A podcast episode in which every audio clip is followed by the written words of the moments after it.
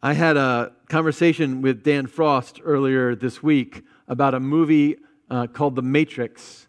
People have seen The Matrix, I think, came out in 1999, Keanu Reeves. Uh, if you don't know the story, the real simple version is it's set in the future. Humans have been enslaved to computers, to machines, and there's a, a physical level of that slavery, and then there's like a mental level of that slavery as well, right? Kind of different things. And there's this guy named Neo, and Neo, which is an, you know, another way of spelling one, is the one. He's the Messiah figure, okay? And he has the ability to manipulate that, um, the mental prison people are trapped in. And he dies and he comes back to life, and then he sort of saves the day. And I kind of know where they got that story from. Um, but the end of the movie is really interesting. Uh, and if the movie ended where it ended without any sequels, I think it would be kind of a perfect ending. So uh, I'm going to play for you the very last bit of this film. Uh, and he, Neo, the one, the Messiah figure, is going to send a message to the computers about what he's going to do. And um, just play that clip for me.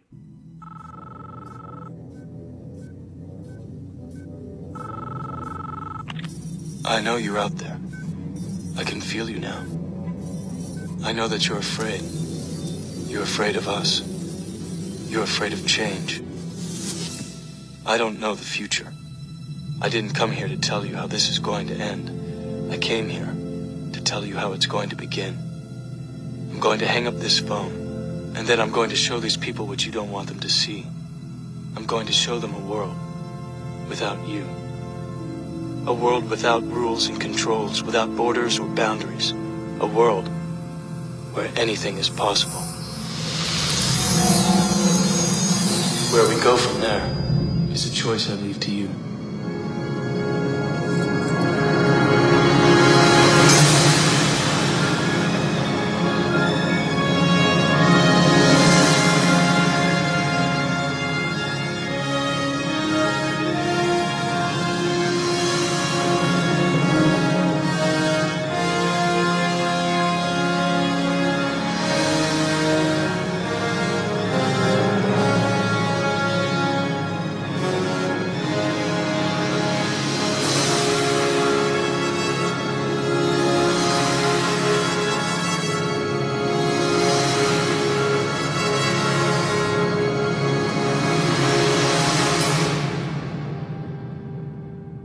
Okay, I remember when this movie came out thinking um, that the, the ending left something to be desired, right? My, my first viewing, I wanted to see the whole story, right? I wanted to see the computers get beat up and the machines all destroyed and the humans be triumphant.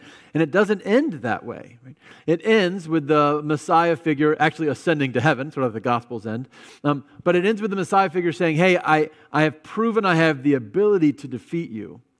I'm going to free people's minds, but there's a lot of work left to be done still. And it was only later, after the sequels came out, which were terrible, where I realized that was kind of the perfect ending, right? Because that's where the Gospels end. The Gospels end with Jesus saying, Hey, um, I have conquered death.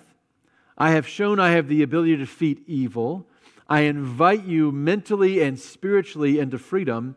But the world, the physical world in which we live, still isn't quite right yet. Jesus is not reigning on earth as he does in heaven. Theologians have a word for this sort of tension. We call it the already and the not yet. The already and the not yet. That already um, we see the reality of God's kingdom, but it's not yet complete. It's not yet in its fullness. As I read this story in 1 Samuel, I think this is an incredible picture for us of the already and the not yet. And remember, you know, the whole purpose of these kings ultimately is to point us towards Jesus, right? What the Messiah will look like. So we have this, this moment of already and not yet. I want to think about what the already and the not yet looks for David, what looked like for us, and then kind of what we're supposed to do living in this tension. So let's talk about David. Um, we're told that David has already been anointed by God to be the next king of Israel. He's already slain the giant and become famous.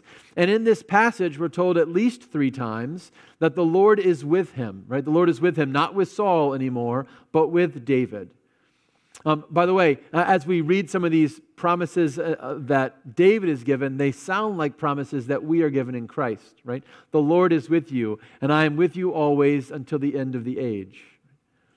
Uh, and then we're told that everything David does prospers. Even when Saul tries to do bad things to him, or even when Saul tries to undermine him, David keeps succeeding. And we'll talk about this more later, but it reminds me of the promise that in all things God works for the good of those who love him, who are called according to his purpose.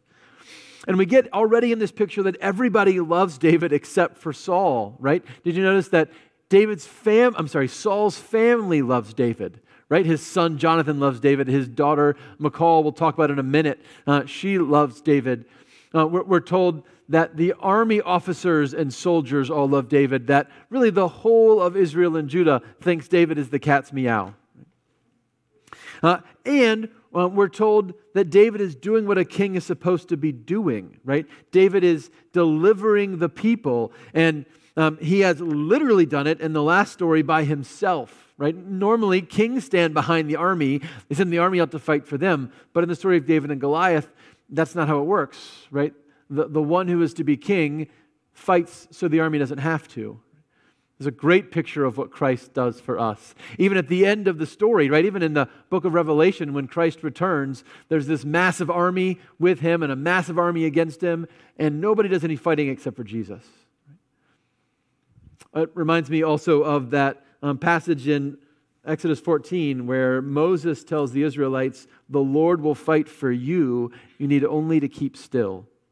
Again and again, we get this account of, of David um, going out before them and fighting with them. And that's what they love about him, right? He's being the deliverer that God designed him to be.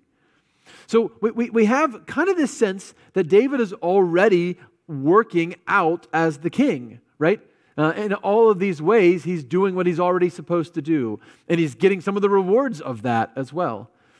Uh, and I think this is a reality for us, right? As, as followers of Christ, um, we sometimes feel like we have already experienced God's kingdom, that we already live into the, the reality and the promise of who God calls us to be and who we are allowed to become and sometimes that's because we experience the presence of God, or we see God working evil into good, or uh, we see uh, the acclaim of our peers because of our faithfulness, or we get to be involved as God's deliverers.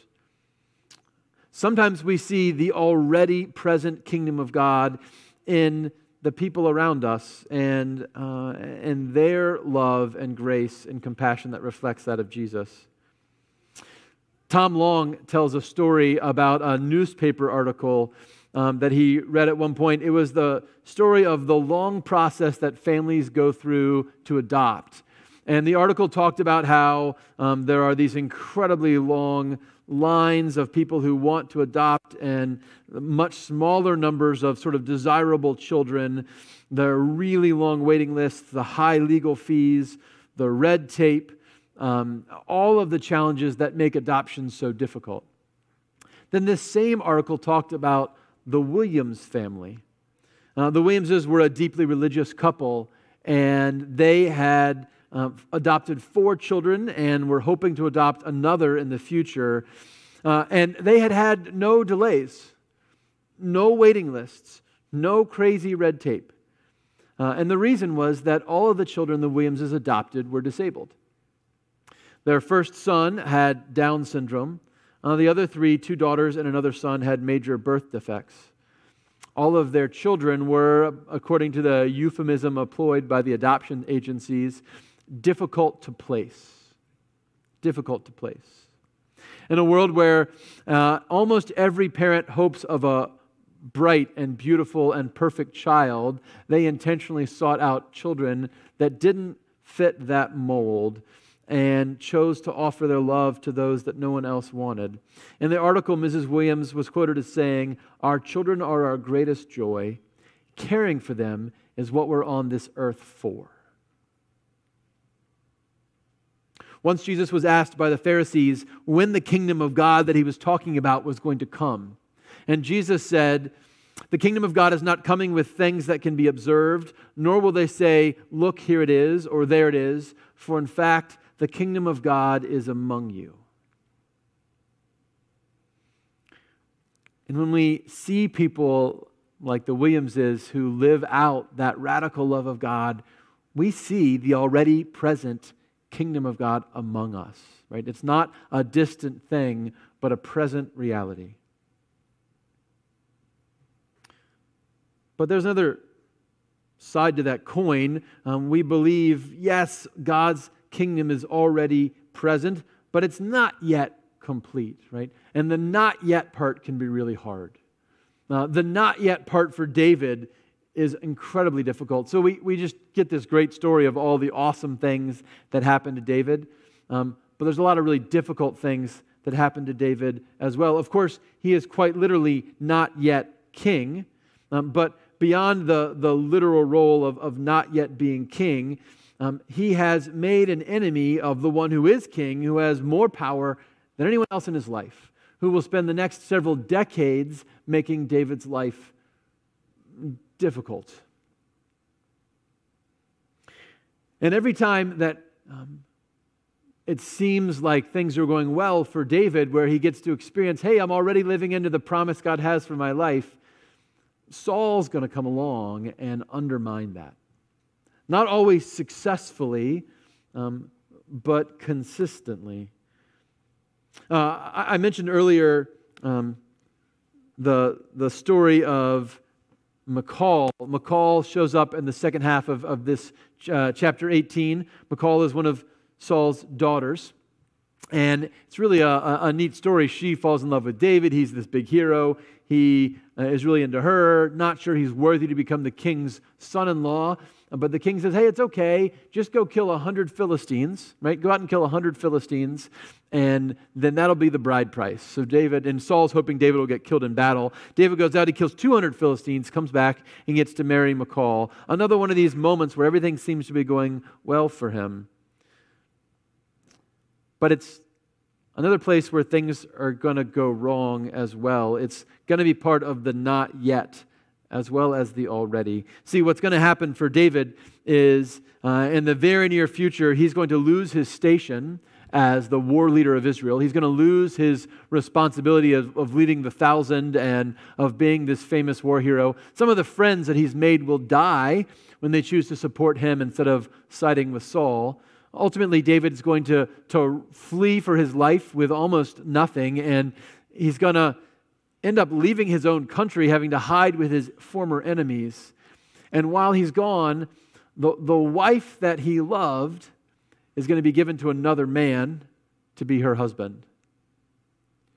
And by the way, when, when his enemy finally dies, when Saul finally is killed in battle, David's best friend Jonathan is going to die on that same day as well. And you got to imagine if you're David, you say, Boy, look at all the great promises God's given me and all the ways I've already seen fruit of those. But boy, there's a lot of the not yet. There's a lot of the suffering in this world that seems so rampant and obvious. And we see this today. We see evil victorious. We see, we see suffering increasing. Maybe you've been paying attention to what's been going on in Haiti over the last few days, but I think most people are aware the president of Haiti was assassinated. Now, before this, Haiti was a disaster, right? And, and we have a special love for Haiti because of our missionary and our, our experience there in Haiti. And we have been talking for years about wanting to get back there. And every year, it feels like another page turns and things get worse. Uh, and, you know, it's, it's a disease or it's social unrest or it's political violence. Um, right now, they say 30 to 60% of Haiti is under the control of uh, the gangs rather than the government. Um, there is a huge amount of kidnapping for ransom. Um, and our friends, Solanto and um, Pastor Claude Ney and um, the kids and teachers at the Mission Starfish School uh, have been overwhelmingly affected by this tragedy. It just keeps going and going and going. Um, and I got to imagine um, they're not feeling the already as much as they're feeling the not yet. So here's why this is so important. What do we do as a people who recognize that God's kingdom is an already reality and, and yet not yet here in its fullness? Um, what do we do? How are we called to respond? I think we're called to respond like Jonathan and John. See, I think our purpose is to recognize um, that we are those who, who point to what is to come. I don't know if you noticed this, but it's a really interesting moment at the beginning of, of chapter 18 when David and Jonathan talk, and Jonathan's soul is bound to David's soul, and he gives him his armor and his weapons. It's kind of this weird moment, right? So if you remember, uh, in, in the previous chapter, the story of Goliath, Saul, the king, gives his armor and weapons to David. David gives them back, right? He says, No, I can't use them. Um, because David's not going to take Saul's place. Whose place is he going to take? He's going to take Jonathan's place, right? He's going to be the heir to the throne. And so the very next story, Jonathan gives him the symbols of his office, right? The armor and the weapons that only David and Jonathan, I'm sorry, only Saul and Jonathan have, right? We've just read earlier that most Israelites are fighting in, you know, t-shirts and with pitchforks. Uh, but the king and his son have these symbols of royal authority and power, and, and Jonathan takes them off. And he gives them to David, and he says, uh, I think you are the one God's calling to lead our people. We get this same conversation with John the Baptist, right, who he says, uh, I must decrease, Christ must increase. And, this is the work of the people of God. It's to say, um, yeah, we know we live in the already and the not yet, but let me tell you about the already. Let me point you towards the coming kingdom of God. Let me be uh, one who prepares the way for the Lord knowing that in whatever I do, Christ is working. And no matter how much the world opposes God's plans, uh, they will succeed. In fact, the more the world opposes, the more successful God's plans will be. We see this uh, in the story of David quite clearly, right? The more Saul opposes David, the more successful David seems to become. It's a, a, consistent message of Scripture. We see it with Joseph when he's sold into slavery by his brothers. We see it um, with Pharaoh and during the Exodus story. We, we see it with Jesus, right? Where the enemy thought they could defeat him by humiliating him and executing him. And it turns out through that, Jesus works his greatest victory. Uh, another story of, of um, of God working good out of evil, of our lives being um, the, the work of preparation for God's kingdom, comes from a, a guy uh, named Dr. John Perkins. Uh, Dr. Perkins was a pastor in, Mississippi and a civil rights leader. And in 1970, uh, he had an experience in February where two vans of students, African American students, were coming back from a protest one of the vans was pulled over as it crossed county lines, the other was let go. Uh, Dr. Perkins and another pastor um, went to the jail to post bond for those students, and he said, even as he went, he had a sense this might be a trap, right? Why take one van and not both vans? Uh, they, they show up um, in the parking lot, and they're met, Dr. Perkins and the two other pastors, they're met by a dozen highway patrolmen um, where they are assaulted right there in the parking lot and then dragged inside where the beatings continued. Later on in the court trial, Perkins described the scene. He said, quote, When I got to the jail and saw the people in jail, of course I was horrified as to why we were, were arrested. And when I got in that jail, Sheriff Jonathan Edwards came right over to me and said, This is the smart, can't say that word, and this is a new ball game. You're not in Simpson County now, you are in Brandon. He began to beat me, and from that time on, they continued beating me. Perkins talks about um, the violence uh, in that moment as he's surrounded by these people. And then he said, quote, For the first time, I saw what hate had done to these people. These policemen were poor. They saw themselves as failures. The only way they knew how to find a sense of worth was by beating us. Their racism made them feel like somebody. When I saw that, I just couldn't hate back. I could only pity them. I said to God that night, God, if you will get me out of this jail alive, I really want to preach a gospel that will heal these people too. Well, although the students who watched over me through the night in that jail cell were sure for a while I was dead or about to die, I came out alive and with a new call. My new call was to preach the gospel to white people as well. Dr. Perkins goes on to talk about in his life what a, a, pivotal moment this was, how God opened him up to the potential to work in ways he had never imagined before, because what they intended for evil, God intended for good. Once Jesus was asked by the Pharisees when the kingdom of God was coming, and he answered, The kingdom of God is not coming with things that can be observed, nor will they say, Look, here it is, or there it is, for in fact, the kingdom of God is among you kingdom of God is among you.